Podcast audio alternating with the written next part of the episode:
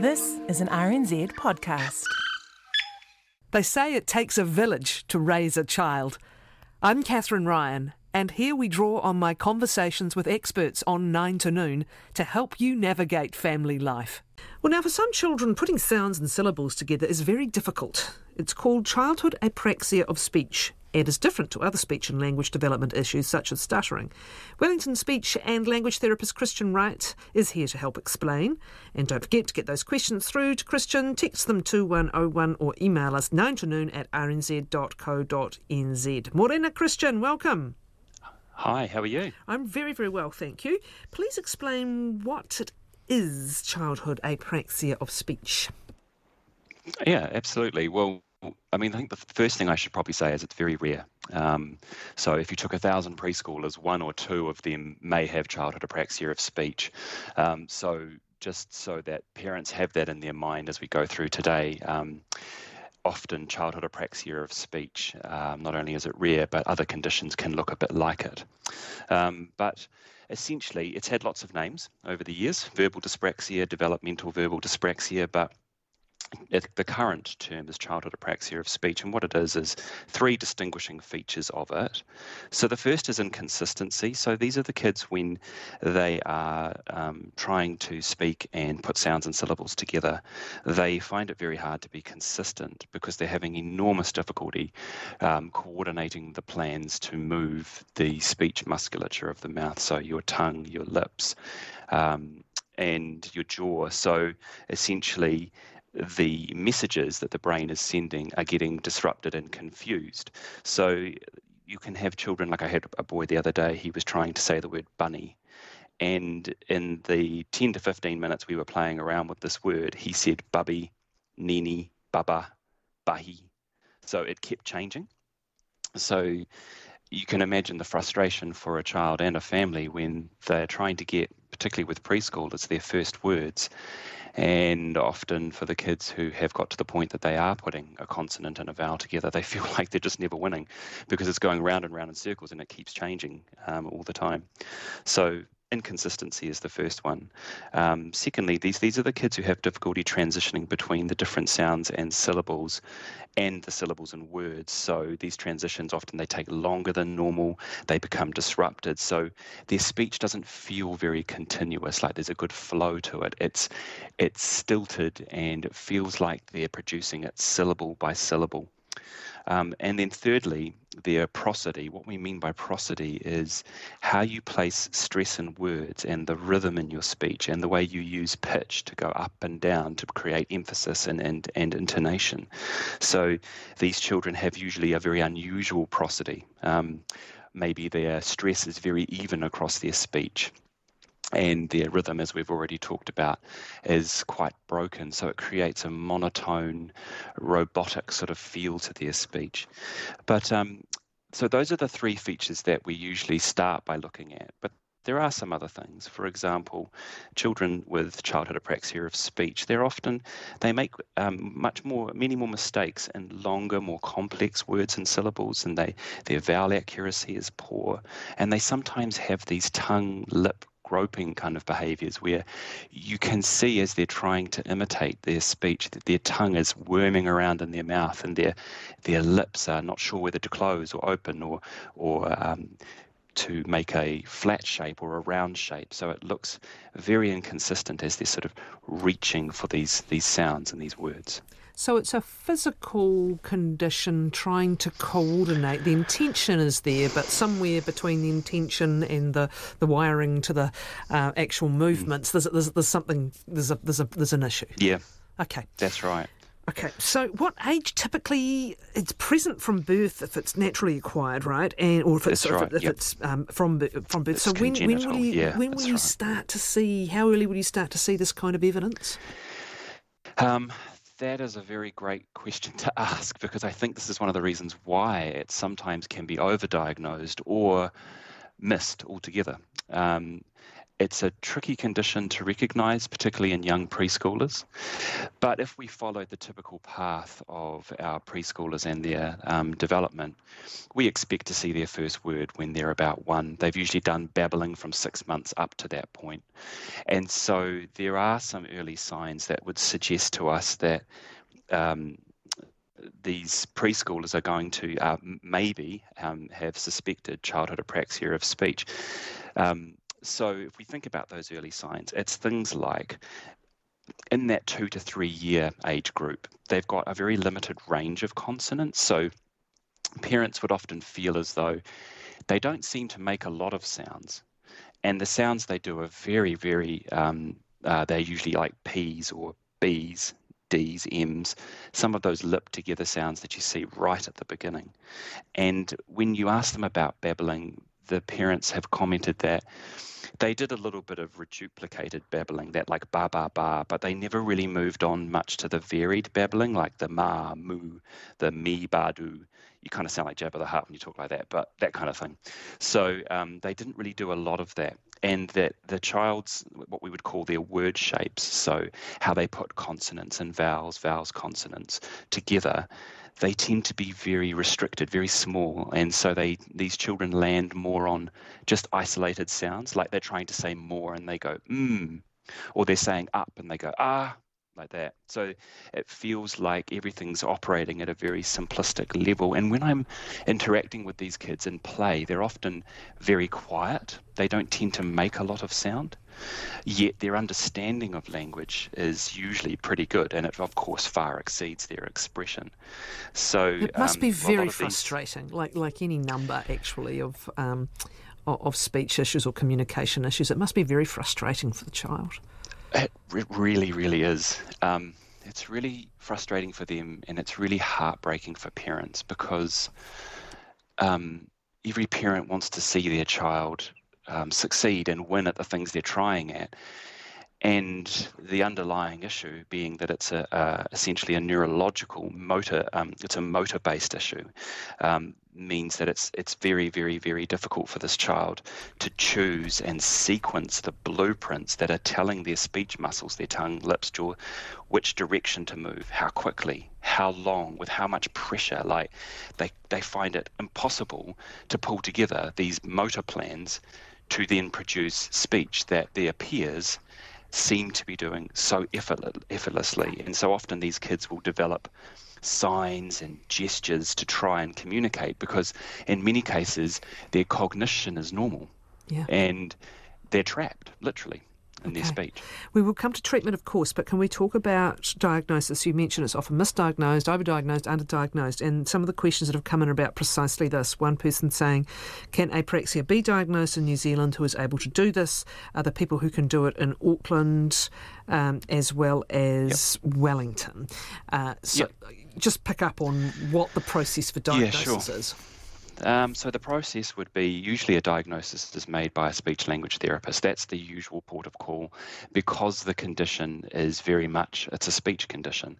Um, Sometimes I have seen um, pediatricians give a preliminary diagnosis of it because the child maybe has some other features, not so much just about their speech, but perhaps they have another condition, developmental coordination disorder. So the child is showing signs that their motor development in general is very slow and it's presenting in their speech. So um, a byproduct of or, a comorbid feature of the developmental coordination disorder being the childhood apraxia of speech. But many of the kids I work with, um, have purely childhood apraxia of speech, and there aren't many of them. Like currently on my caseload, I have two, so um, not many.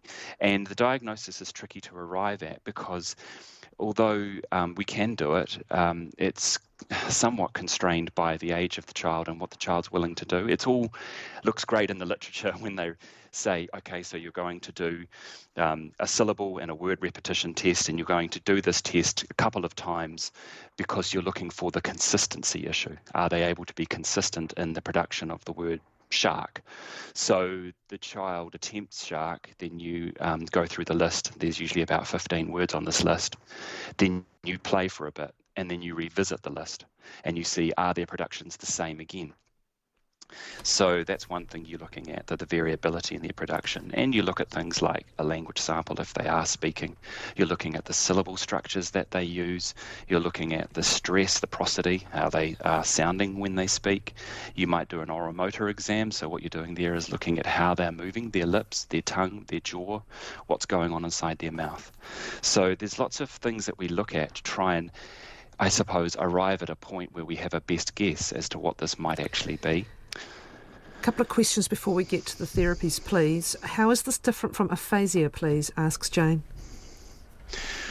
Um, aphasia is not really an area I work in, but aphasia is usually an acquired condition. So um, I'm probably speaking a bit out of tune because it's an, um, a condition that's usually treated by speech therapists who predominantly work with adults. Um, but aphasia, for example, is the result of a stroke, and what that can produce is, uh, in effect, a dysarthria for some people. A dysarthria is actually a muscle weakness of the articulators. So those people have quite slurred speech. They also have issues with the way they're putting their sounds together. And there may be underlying issues with the motor programming of that as a result of the stroke. But the difference, the key difference is children who have childhood apraxia of speech do not have muscle weakness. They have an issue with the ability to pull together the correct motor programs in the correct sequence to execute speech. And one asking here if there is any connection between autism and apraxia.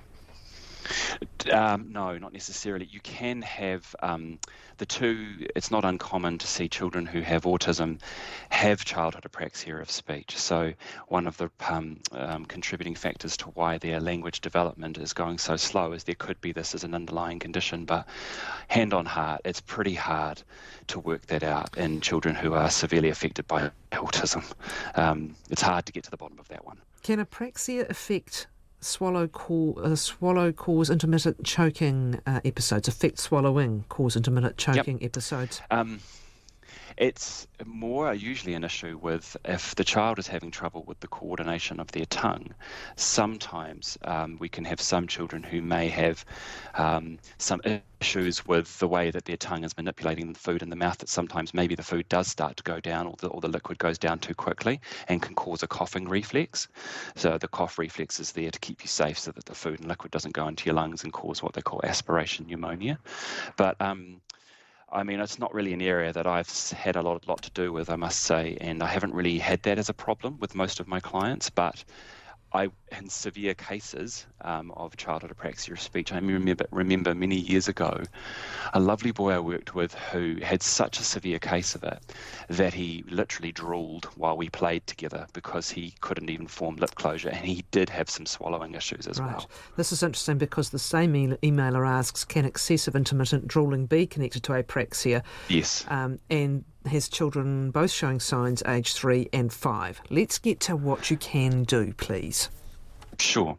So there are treatments available, and um, I think what might be helpful is just to go through severity because the treatments look slightly different based on that severity. So, children who have mild childhood apraxia of speech, they're usually slow to develop their first words, their single words um, acquisition is also slower. So it looks a bit like a language delay, but also they characteristically have fewer sounds than their peers and they make far more sound errors.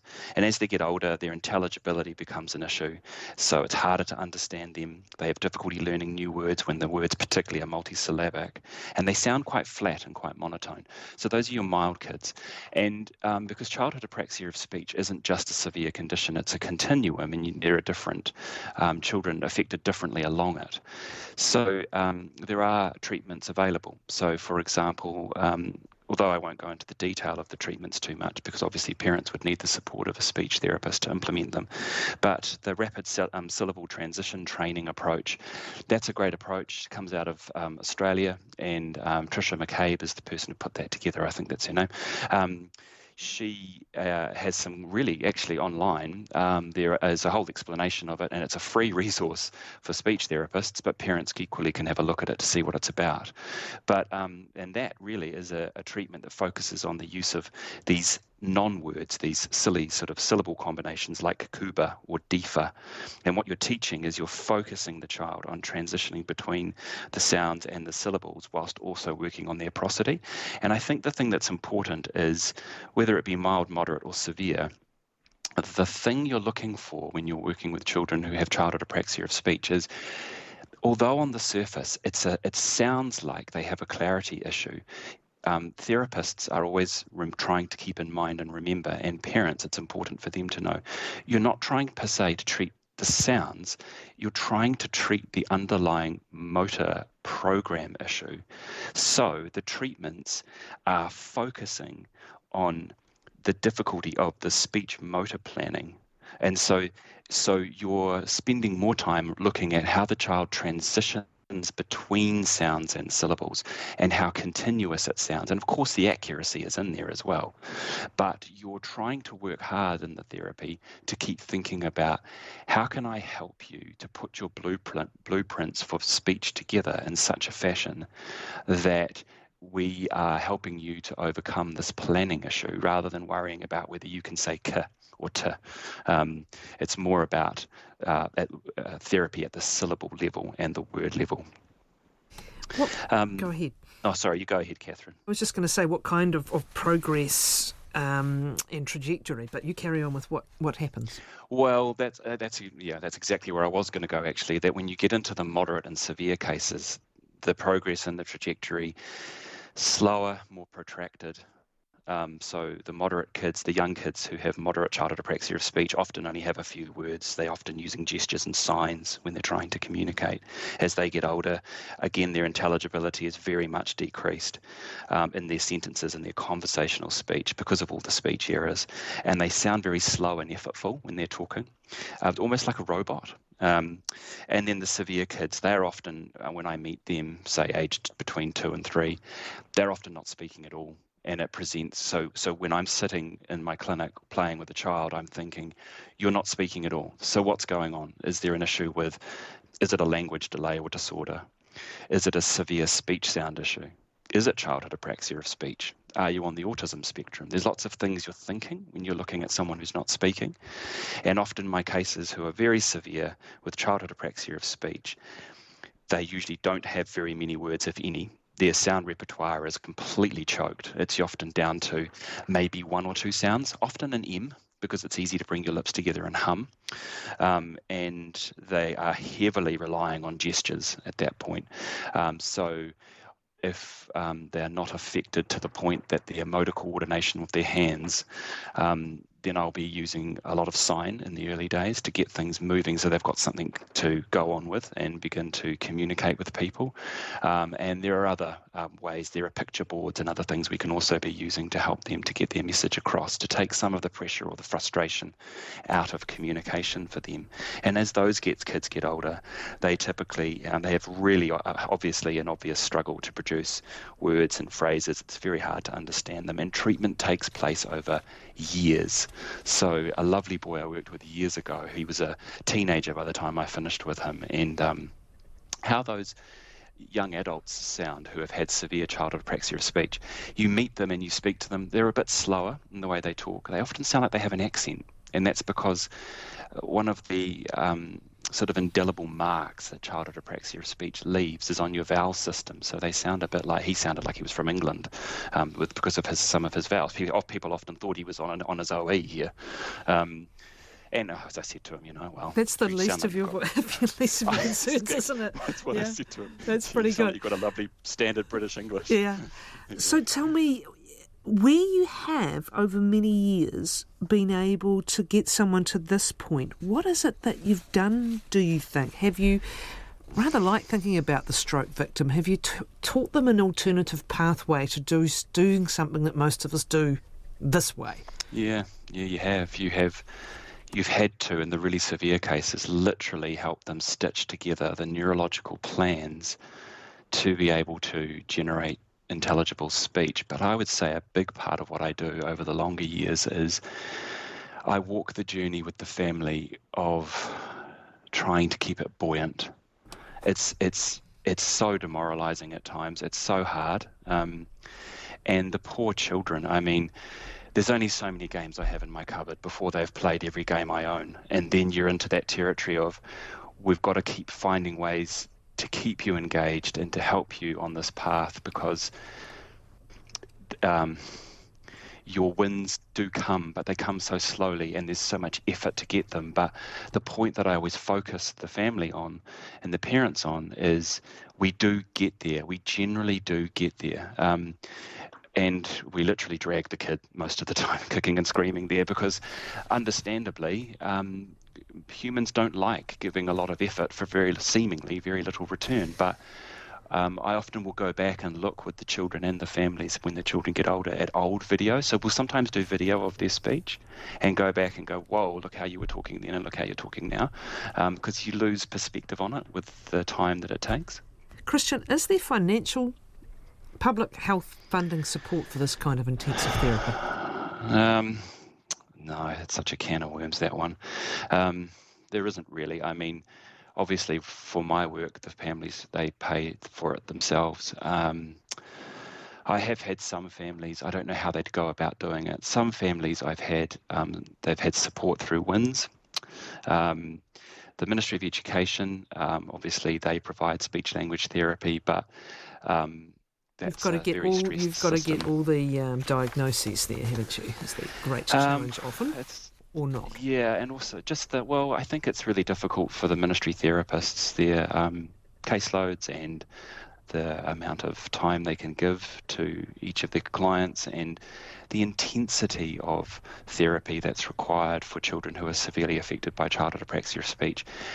I, it's just out. I just haven't seen it. That's outside their remit. And look, even myself. I mean, there are constraints because although the literature might say three to four sessions weekly, so if you're in America, um, they have therapists who are attached to schools who, in some cases, see their kids four times weekly. That sounds wonderful, but in practice, what I know to be true is that children um, they don't want to see you four times a week often. That's very intensive, and this is hard work that you're making them do. Yeah. Um, although, so so I always balance how the child's feeling about the therapy with the finances that are available. Um, so there's a sort of trade-off there, and I, I um, may see children weekly. Um, but I certainly don't see them three or four times a week. Christian, thank you very much as always. Christian Wright, speech therapist.